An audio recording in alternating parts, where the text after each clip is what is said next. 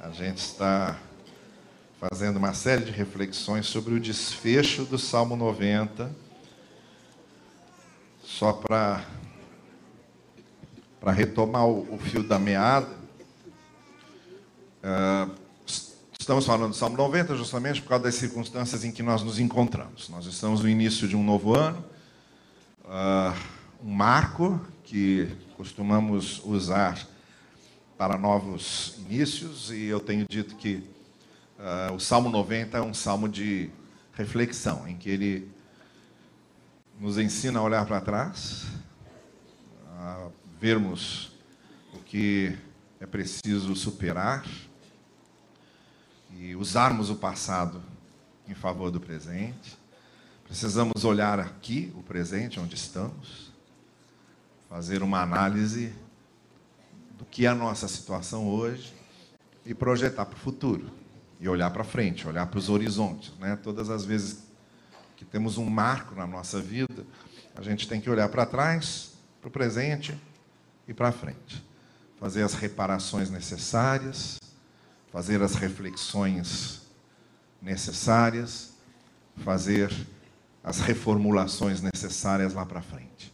E o Salmo 90 trabalha com isso. Outra coisa que eu disse a vocês é que ele, na primeira parte, até o versículo 11, ele fala sobre as nossas grandes, as duas grandes ansiedades do ser humano, que é o fato de sermos mortais, de sabermos que vamos morrer, que estamos aqui de passagem, somos aqui peregrinos, a gente chega e vai, a gente chega e vai, a gente chega e vai.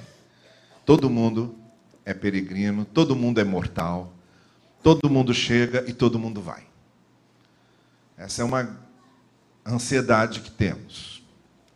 A angústia de sabermos que somos passageiros e efêmeros. A outra angústia, a angústia da nossa é, fabilidade, do fato de sabermos que não somos perfeitos. E aí a gente entra nessa ansiedade tão grande, né? Poxa, se a vida passa tão rápido, se a gente está aqui só de passagem, Seria tão importante se a gente fizesse as coisas sempre certo e tomasse todas as decisões corretas e as escolhas fossem sempre as melhores. Mas aí a gente descobre que não é assim que acontece. A gente olha para a gente e vê que nós somos incapazes de fazer as coisas perfeitamente. Nós somos incapazes de acertar sempre. Nós somos incapazes de escolher bem certo. Sempre. Somos incapazes de tomar sempre as decisões certas incapazes. E aí a gente tem que engolir esse sapo o sapo de sermos imperfeitos. E o Salmo 90 fala disso, fala dessas grandes ansiedades do ser humano. A ansiedade da sua mortalidade e a ansiedade da sua imperfeição. Por causa disso, ele faz seis orações, faz seis súplicas, ele faz seis petições, a partir do versículo 12 até o final. Em cada um dos versículos, você tem um pedido, você tem uma súplica. Nós já vimos três, nós vamos ver hoje a quarta, no versículo 15. Então, nós já vimos a primeira, ensina-nos a contar os nossos dias para que o nosso coração alcance sabedoria. Isto é, o fato de nós sabermos avaliar o passado e crescermos com isso e nos tornarmos cada vez mais sábios, se somos mortais e se somos imperfeitos, a gente precisa alcançar cada vez mais sabedoria. Se não sabemos, precisamos saber cada vez mais. Se não conhecemos, precisamos conhecer cada vez mais. Se não somos sábios, precisamos ser cada vez mais sábios. Isso é um pedido que ele faz. Olha, já que eu vou morrer já que eu sou imperfeito, pelo menos nesse tanto de vida que eu vou viver, que passa tão rápido, que eu seja sábio para saber viver bem. É a primeira petição que ele faz. A segunda petição, volta-te, Senhor, até quando será assim? Tem compaixão dos teus servos, tem a ver com essa nossa consciência de imperfeição.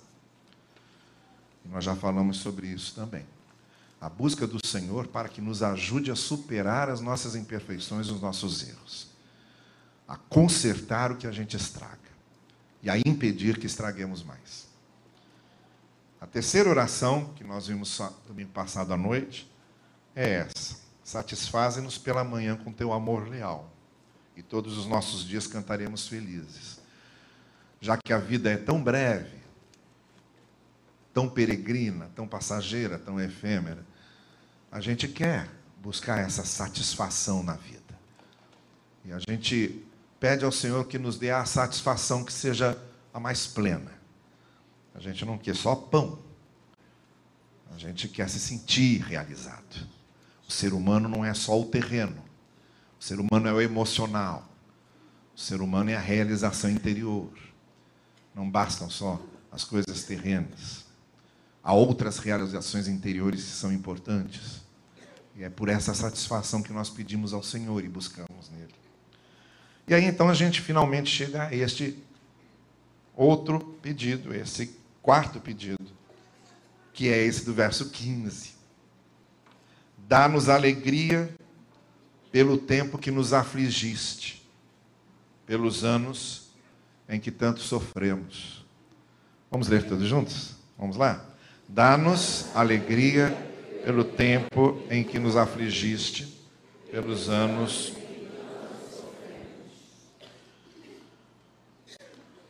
Tem uma tem uma contradição aí complicada, né? Difícil. Que é essa contradição entre alegria e aflição. São duas coisas que não combinam, estão no mesmo versículo, estão na mesma frase, estão aí no mesmo pedido, estão na mesma oração, uma combinação difícil de fazer. Dá-nos alegria pelo tempo de aflição, pelo tempo que nos afligiste, pelo sofrimento. E a gente vê essa, essa coisa incoerente que é tentar casar alegria com aflição. Porque na nossa cabeça, ou é alegria ou é aflição. Quem está passando momentos de aflição, de sofrimento, não está alegre. Quem está triste não está rindo. Quem está aflito e sofrendo, não está contando piada, não está achando graça. Ninguém acha graça de aflição. Ninguém acha graça de sofrimento. Sofrimento faz a gente ficar chocado. Sofrimento faz a gente ficar é, triste, faz a gente ficar para baixo faz a gente ficar incomodado, faz a gente ficar inquieto. Esse pedido, dá-nos alegria pelo tempo que nos afligiste, é um pedido estranho. Basicamente esquisito. Como é que a alegria pode conviver com aflição e com sofrimento? Esse texto está se referindo à mesma coisa que a petição anterior se referiu, tá bem? Na oração que ele fez antes, satisfaze-nos toda manhã, eu disse aqui domingo à noite, eu vou repetir para quem não estava aqui domingo à noite, tem a ver com a peregrinação lá do deserto. Quando o povo saiu do Egito, foi para a Terra Prometida, 40 anos de travessia, e todas as manhãs, quando o orvalho secava, o que é que o pessoal encontrava? Maná. Todo dia. Maná era um. A gente até hoje não sabe o que é isso direito, tá? Até hoje a gente não sabe o que é isso direito. Eu tenho um pastor conhecido lá em São Paulo, que ele disse que houve um tempo na infância dele é, que o pai estava desempregado, a mãe doente e a família passando por uns tormentos terríveis. E chegaram num ponto de não ter dinheiro para ter o que comer. E tinha uma senhora, uma vizinha, que trazia para eles lá um bolinho que ela fazia. Todo dia trazia para eles comer. Diz que até hoje ele não sabe do que aquele bolinho era feito. Não sabe, a família nunca soube. O que aquele bolinho era feito. E eu, eu falei para ele, bom, é de repente é melhor mesmo não saber. Mas, mas era isso, ele dizia, mas foi o que sustentou minha família. Um bolinho que a gente não sabia do que, que era feito. Durante muito tempo. Então é isso, o maná é mais ou menos isso. Quando a Bíblia fala o maná, o maná, a gente não sabe o que é isso. Alguns acreditam que fosse uma espécie de cereal, que depois então eles faziam uma espécie de pão para poder comer todo dia, mas é um mistério isso aí. É o maná. O que a gente sabe do maná é que a promessa era que todo dia pela manhã haveria maná, quando o orvalho secasse, eles recolheriam o maná e fariam lá a comida deles. Durante os 40 anos, dia após dia, até entrarem na terra prometida. E você sabe. Outra coisa, o maná só durava para aquele dia. Não adiantava guardar para dia. Seria igual mais ou menos água mineral hoje aqui. É, não ia adiantar comprar um monte de água mineral, a água mineral ia evaporar. Tinha que confiar que a cada dia o Senhor ia dar água mineral, né, até acedar e tomar vergonha na cara e etc. Então, a questão é essa. O maná representava o cuidado permanente do Senhor com o seu povo. Por isso que o salmista está dizendo: satisfaz-nos todas as manhãs. Ele estava lembrando dessa experiência. Todas as manhãs, quando o orvalho secava, tinha o maná. Esse pedido que ele faz agora também tem a ver com aquele tempo da travessia. Quando ele diz: Dá-nos alegria pelo tempo que nos afligiste, ele sabia. Sabia do que ele estava falando. Porque quando o povo saiu do Egito, o tempo que eles iam atravessar o deserto andando era dois anos. Dois anos. Do Cairo até ali onde é a, a terra de Israel hoje. Dois anos de caminhada pelo deserto, era o tempo. E a gente sabe que esse tempo se multiplicou e virou 40 anos por causa da rebelião e da falta de confiança do povo e da desobediência do povo. Então o salmista está dizendo o seguinte: olha, nós fomos afligidos por Deus, Ele permitiu que certas coisas ruins acontecessem por causa da nossa rebeldia por causa das coisas que escolhemos, por causa da nossa desobediência. E o que era para durar dois anos acabou durando 40. A geração que chegou na Terra Prometida não foi a geração que saiu, foi uma geração totalmente nova. Daquela, daquele grupo é, original saído do Egito, só Josué e Caleb é que entraram, nem Moisés. Moisés só viu de longe, mas nem Moisés. Então foi uma geração totalmente nova. Mas por quê? Havia essa consciência, porque fomos rebeldes. Não é Deus que estraga a coisa, é nós que estragamos. Ah, Deus faz a parte dele sempre muito bem feita. Quanto a isso, as nossas orações dizendo, Senhor, faz isso ou faz aquilo, quando a gente está querendo dar a entender a Deus que a gente está esperando que Ele faça a parte dele, é uma oração jogada fora. É uma conversa jogada fora. Porque Deus sempre faz a parte dele. E sempre vai fazer bem. As nossas orações têm que a ver conosco. A gente tem que pedir sempre para a gente não fazer besteira. A gente repete muito a oração, Senhor, me abençoa. Eu acho que a nossa maior e mais repetida oração tem que ser: Senhor, não me deixa fazer besteira. Me ajuda a não fazer besteira. Em vez de dizer, Senhor, abençoa a minha vida, a gente devia pedir constantemente: Senhor, não me deixe estragar a minha vida. Não me deixe estragar a minha vida. Por favor, me ajude a não estragar a minha vida. Essa sim é que deve ser a oração mais constante. Por quê? Porque a gente percebe lá que a viagem que devia durar dois anos durou 40, não foi porque Deus quis brincar, foi porque o povo não se levou devidamente a sério. Eles não se respeitaram. Eles esqueceram quem eles eram. Eles esqueceram qual era a proposta. Eles se rebelaram. Então ele diz: Tu nos afligiste. Então essa oração tem a ver com aquilo. É a mesma experiência que tivemos lá. A gente sabe que a gente reproduz aquilo na nossa vida. Na nossa vida também, um trajeto que a gente podia fazer em dois anos, a gente leva 40. Uma coisa que às vezes poderia ser tão simples de resolver, a gente complica tanto. Coisas que poderiam dar tão certo, dão tão erradas. Não por causa do diabo, mas por causa da gente. O maior diabo da gente somos nós mesmos. O maior diabo da gente somos nós mesmos. São as coisas que a gente faz.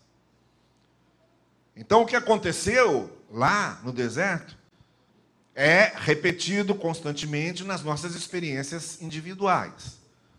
E há também essa visão do passado e Senhor. A gente entrou numa aflição doida.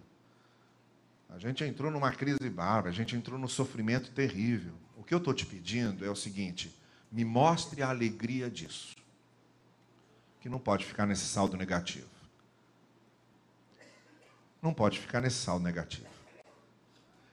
Se eu sou mortal, se a minha vida que passa, eu não posso sair daqui nesse saldo negativo de ter feito mais bobagens do que ter feito coisas certas, de ter perdido mais do que ganhado, de ter ficado mais caído do que em pé, de ter ficado mais paralisado do que andando,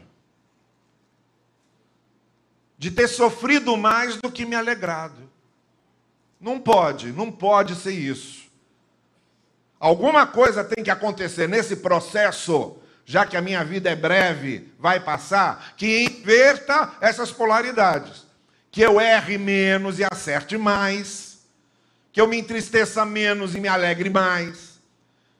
Que deem mais coisas certas, menos coisas erradas. Essa é a polaridade que eu busco. É isso que eu estou procurando na minha vida, já que ela vai passar tão rápido. E como eu não sei quando ela termina, porque nesse negócio muita gente fura a fila, como eu não sei quando ela termina, o pedido é urgente. É urgente que eu consiga tirar a alegria de aflição e que eu consiga reverter essa balança. Por isso essa oração. Dá-nos alegria pelo tempo em que fomos aflitos, pelo tempo em que sofremos. Então, o que nós queremos hoje é perguntar o seguinte: de que maneira podemos transformar uma aflição em alegria? De que maneira essa oração é respondida? De que maneira o tempo de sofrimento pode se tornar num tempo de alegria? E quando a gente olha para uma aflição, que alegria a gente pode tirar de lá? Essa é a grande pergunta. Porque é esse o pedido que o salmista está fazendo. Olha, que a gente olhe para a aflição e consiga tirar a alegria dessa aflição. Aconteça alguma coisa ali que nos alegre, que nos dê essa satisfação que a oração anterior também falava. Que às vezes não tem a ver com matéria, nem com coisas terrenas, mas tem a ver com realizações interiores. E aí, nós chegamos aqui a três tipos de aflições, com três tipos de alegrias que podemos tirar delas. Existem três tipos de, de aflições na vida. E daí podemos tirar três tipos de alegria. Existe a aflição que acontece por minha causa. Sou eu que causo. Eu me meto numa embrulhada enorme. Eu me meto num problema enorme por causa de coisas que eu causei, de decisões erradas que eu tomei, de escolhas erradas que eu fiz. E aí a única coisa que vai acontecer é que, como consequência daquelas escolhas erradas, daquela minha incapacidade de, de ver as coisas certas, de fazer as coisas certas, ou então por causa das minhas maldades, eu também nunca posso descartar o fato de que, às vezes, no fundo, no fundo, somos suficientemente maldosos, não só para estragar a vida dos outros, mas para estragar a nossa própria vida. Então tem esse tipo de aflição, que é a aflição que vem da nossa rebelião do fato de sermos pecadores, do fato de pecarmos. A aflição que vem causada por desejarmos mal. Nós desejamos coisas que não podíamos desejar. Queremos coisas que não podíamos querer. E por causa do que sentimos mal, por causa do que desejamos mal, por causa das nossas intenções ruins, por causa das nossas rebeliões interiores, nós criamos aflições na nossa vida e na vida dos outros, porque a verdade é que no convívio geral, às vezes a gente estraga a nossa vida e, por extensão, estraga a dos outros, com coisas que fazemos. E aí a gente entra nessa aflição doida. Então, qual seria a alegria a tirar daí? Bom, a alegria a tirar de algo que causamos por causa da nossa rebelião, do que somos, das nossas imperfeições morais, só tem um caminho. Só vem alegria quando há contrição e quebrantamento. Quando a gente chega à conclusão que errou, que estragou, que foi rebelde, que foi egoísta, que desejou mal, que não foi moral, que não foi justo, que não foi certo. Quando a gente chega a essa conclusão que nós erramos, que nós pecamos, a alegria que a gente tira dessa aflição só vem através da contrição, do quebrantamento e do arrependimento. Quando a gente consegue se quebrantar por dentro, reconhecer que erramos, nos arrependermos, e aí vem essa terapia interior de nós reconhecermos a culpa e pedirmos perdão pela culpa, reconhecermos o erro e buscarmos o perdão para o erro em termos do nosso relacionamento com Deus e também em termos do nosso relacionamento com o outro. Se nós fizemos mal a alguém, se ofendemos alguém, se prejudicamos alguém, não, não basta apenas o reconhecimento de que erramos, tem que haver uma reparação, tem que haver um pedido de perdão, tem que haver um arrependimento explícito voltado para aquela pessoa que nós prejudicamos. Isso faz parte da terapia. Essa terapia interior de lidarmos com a culpa, ela precisa passar necessariamente pelo reconhecimento do erro e pelo pedido do perdão. A Deus e a qualquer pessoa a quem fizemos mal. Faz parte desse processo. É uma aflição os resultados das nossas escolhas e decisões ruins, a partir dos nossos sentimentos ruins, são inevitáveis e a gente se mete numa aflição e num sofrimento enorme por causa disso. E a única alegria que pode brotar disso aí é a que vem através do caminho do quebrantamento, da contrição, do arrependimento, do pedido de perdão a Deus ou a quem quer que tenhamos prejudicado. Então, quando o salmista diz: Dá-nos alegria pela maneira como tu nos afligiste, por esse sofrimento. Quando se trata de aflição causada por erros nossos, o caminho não tem outro. Para a gente tirar a alegria disso, o alívio disso, para a gente se livrar desse peso da culpa, da tristeza da culpa, só tem um caminho: contrição, quebrantamento, arrependimento, reparação. Não tem outro. Aí a coisa muda. Aí a aflição começa a se tornar alegria. É o Salmo 32 e o Salmo 51 do rei Davi, pela história que vocês já bem conhecem do que Davi fizera. O que ele diz no Salmo 32 é: Bem-aventurado é o homem que se arrepende e é perdoado por ti. Porque essa experiência do arrependimento e do perdão, do quebrantamento e do pedido de perdão, ela é indispensável para que aquela aflição tenha valido a pena. para que a gente consiga superar aquela aflição. Então, essa é a primeira coisa. O segundo tipo de aflição que a gente tem na vida é a aflição causada pelas circunstâncias. Aí já não é uma coisa que a gente quis que acontecesse. É uma coisa que acontece. Acontece por causa das circunstâncias da vida. Estourou uma guerra, todo mundo vai ser vítima daquilo. Aumentou a violência, todo mundo é vítima daquilo. Tem uma epidemia que está todo, todo mundo vai ser vítima daquilo. Não é que nós queiramos criar aquela situação, não foi algo que nós provocamos, mas é parte das circunstâncias, aquele momento, aquela situação, porque a gente vive ali aquele momento, a gente é vítima dessas coisas. Então são as aflições que a gente sofre com isso. Para isso também serve essa oração do salmista.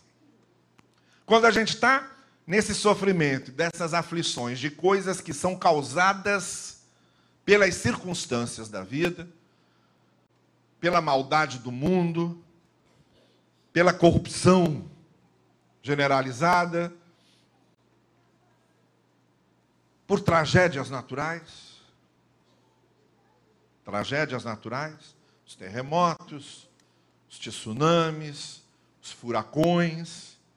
Ninguém pediu aquilo. Ninguém buscou aquilo. E aconteceu.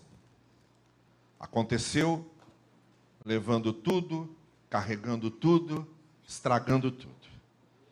E aí você levanta de um terremoto, levanta de um furacão, levanta de uma enchente, olha, vê o que sobrou, e tem que reconstruir tudo. Não tem a culpar. Foi um fenômeno natural. Aconteceu. Mas está lá, agora faz parte da sua realidade. Faz parte da sua vida. É uma aflição. Que alegria a gente pode tirar disso? Que resposta o salmista podia ter?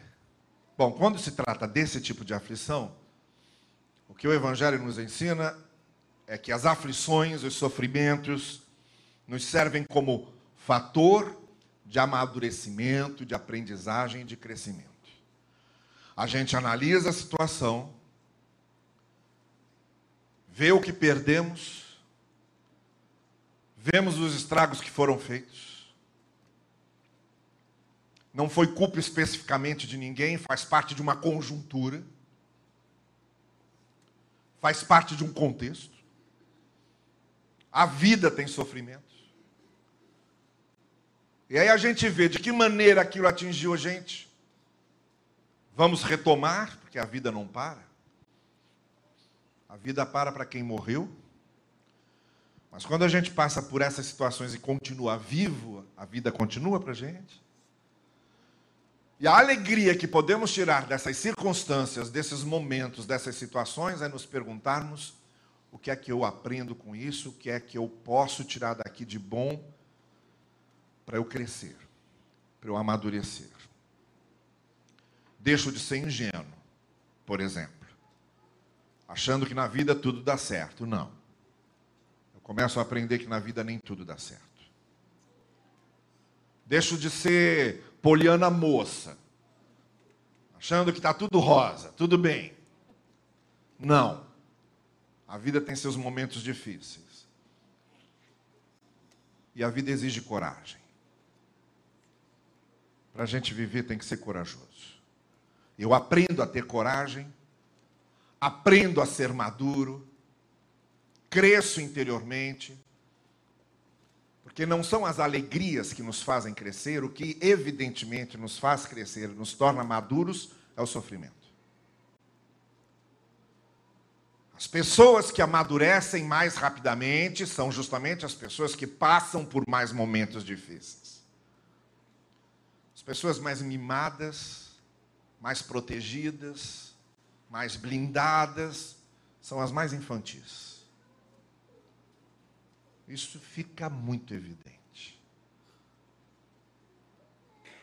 Tem gente que diz tantas tolices que a vontade de dizer o seguinte: ó, oh, meu filho, o que te faltou foi passar por bons momentos de sofrimento na vida. O que te faltou foi isso. Foi experimentar o que é sofrer. Até para a gente simpatizar com a dor do outro. E saber o que o outro está sentindo, a gente consegue muito melhor quando passa por problemas que aqueles outros já passaram estão passando.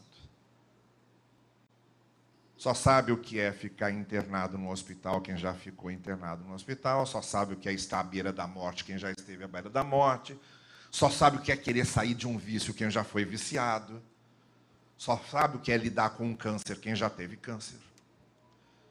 Só sabe o que é viver abandonado quem já foi abandonado. Esses sentimentos de identificação não tem outro jeito de, de, ter. Só os temos quando passamos por semelhanças, por situações semelhantes. É claro, óbvio, não tem nem dúvida, que é diferente uma pessoa virar para mim e falar: Eu sei exatamente o que você está passando porque eu já passei por isso conforta muito mais do que qualquer outra palavrinha teórica que alguém possa ter. Então, a alegria que tiramos dos momentos de aflição, dessas aflições que acontecem, que não provocamos, das circunstâncias das quais nós somos vítimas, a alegria que tiramos disso é esse amadurecimento, esse crescimento que a gente começa a reconhecer porque a vida bate, a vida ensina, a vida amadurece, a vida faz crescer, a vida dá jeito. Essa consciência é importantíssima para a gente ver a alegria desses momentos. A alegria que a gente pode tirar. Que alegria eu posso tirar disso? A alegria de ter crescido. A alegria de agora enxergar melhor. A alegria de compreender as coisas melhor. A alegria de que agora ninguém me engana. A alegria de que eu não sou mais um ingênuo. A alegria de que eu sei lidar com certas situações. A alegria de que eu posso ajudar outros que possam ter que viver com isso. Tudo isso é crescimento, é amadurecimento. Mas há um terceiro tipo de aflição. Há um terceiro tipo de aflição que é a que não se encaixa em nenhuma dessas duas. Qual é? Não sei. É todas as outras. Todas as outras estão nesse liquidificador aí das aflições que não fazem sentido nenhum. As aflições absurdas.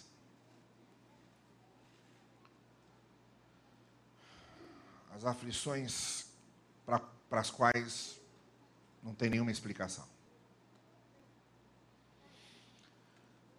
Essas aflições que eu causo, eu posso explicar. Falar, olha, eu estou nessa grande aflição e nesse sofrimento imenso por causa de um negócio que eu fiz lá. Eu sei explicar.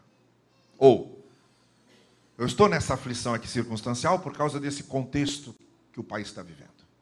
Eu estou desempregado por causa dessa crise econômica. Eu sei explicar. Eu estou com zika porque tem uma epidemia de zika. Eu sei explicar. Agora, tem esse terceiro tipo de aflição, que eu não sei explicar.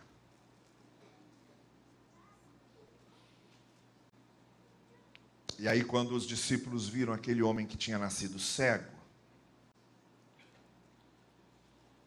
e perguntaram para Jesus por que, que ele nasceu cego, querendo ver um sentido nisso que a gente tem essa necessidade de ver o sentido das coisas. Por que, que uma criança inocente nasce seca? E aí tentando fazer todas as vinculações religiosas, porque nessa nesse afã de encontrar uma resposta, a gente se agarra a qualquer resposta absurda. As duas respostas absurdas que a tradição judaica dava é a seguinte: se uma criança nasce com um problema físico, até porque a ciência não sabia explicar, hoje a gente sabe o que é herança genética, problema genético. Naquele tempo não se sabia nada disso. Então a explicação que a religião dava, porque normalmente a religião quer explicar o que a ciência não pode, dava duas opções absurdas. Nasceu com problema físico porque os pais pecaram. Então ele está pagando pelos erros do pai ou da mãe. Ou, se os pais não pecaram e não é um castigo que está sobre ele de pai e mãe, ele pecou ainda quando estava no ventre da mãe.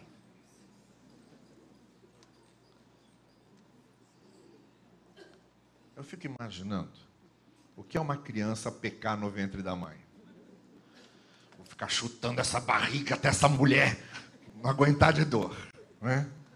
Ou então botar a mão no cordão umbilical, não quero comer, e ficar ali apertando. Duas explicações absurdas. Primeiro, porque o profeta Ezequiel já havia dito: cada um é responsável e paga por seus próprios erros. A alma que pecar, essa morrerá. Os filhos não falem, os dentes dos pais embotaram e os meus nasceram podres. Primeiro, porque havia isso. Segundo, porque a ideia injusta de uma criança pagar pelos erros que o pai fez é um absurdo. Nasceu essa loucura de maldição hereditária que vem daí, dessa ideia. Bom, a outra opção da criança pecar ainda no ventre é uma opção pior ainda. Jesus Cristo disse: nem os pais pecaram, nem ele pecou. Aí era a hora dos discípulos perguntarem: então por quê? Mas não. Jesus não deu tempo para perguntarem isso, e ele emendou dizendo: Olha, não tem explicação para dar por que essa criança nasceu cega. Mas tem coisa que Deus pode fazer aqui, apesar da cegueira dela. E aqui, nessa categoria das aflições absurdas, das aflições que não têm explicação,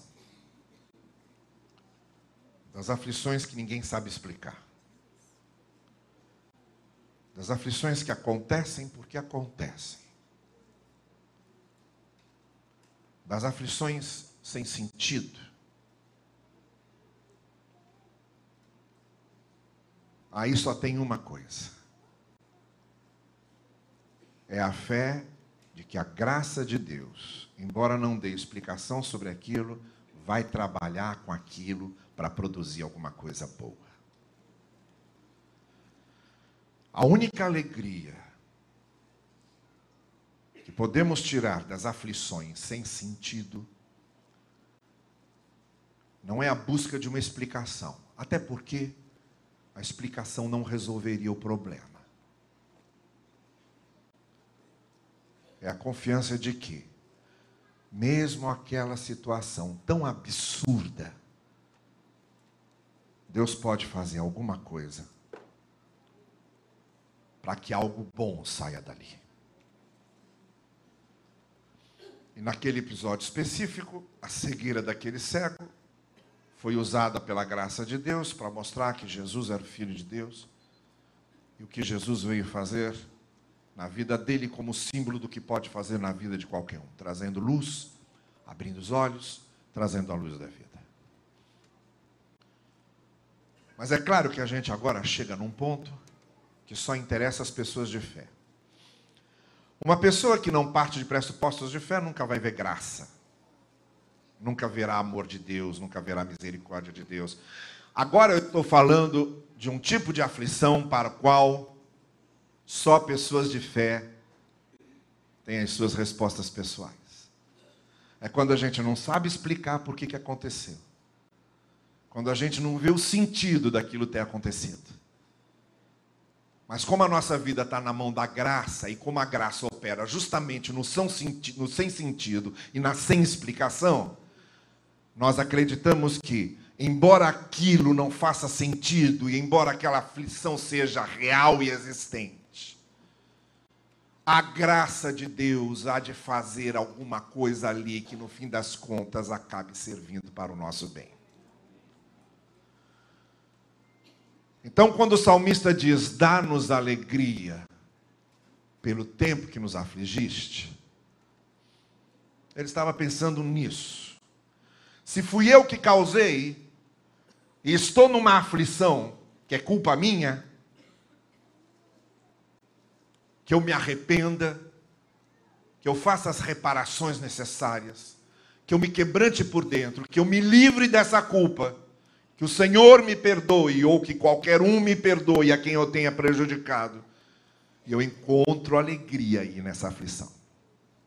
Ou se eu estou numa aflição que vem das circunstâncias, da conjuntura em que vivo, que não foi algo que eu provoquei ou que eu causei, não foi uma escolha moral, mas aconteceu porque há uma, um contexto circunstancial que provoca aquela aflição, que provoca aquele sofrimento, que a alegria que eu encontre nisso seja a de crescer, a de amadurecer, a de deixar de ser ingênuo criancinha, birrento, mas que a vida me ensine a ser pessoa adulta, madura, consciente. Aí está a minha alegria. Sofri, comi o pão que o diabo amassou, mas olha, hoje, hoje eu sou muito maior do que eu era. E melhor. Essa é que é a alegria que a gente vê. Agora, se eu estiver numa situação de aflição para a qual não tenho explicação nenhuma, que me é um mistério, que me é um absurdo, aí a minha fé descansa na graça e diz: Senhor, não há explicação para isso, mas eu sei que na tua graça todas as coisas contribuem para o bem daqueles que estão sob a tua graça e daqueles que te amam. Essa é a alegria que eu encontro. Mas é claro que essa opção é só pela fé. Fé na graça, fé na misericórdia, fé na bondade de Deus, fé no amor de Deus. Esse é um dos resultados que a fé produz na vida de uma pessoa. É ver alegria onde ninguém mais vê. Ver sentido onde ninguém mais vê. O sentido que nem nós sabemos explicar, mas que na graça de Deus a gente sabe que aquilo será, de alguma forma, trabalhado para o Senhor, para que acabemos retirando e extraindo de lá algo que no fim das contas sirva para o nosso bem. Que o Senhor assim nos conduza e nos oriente. Amém.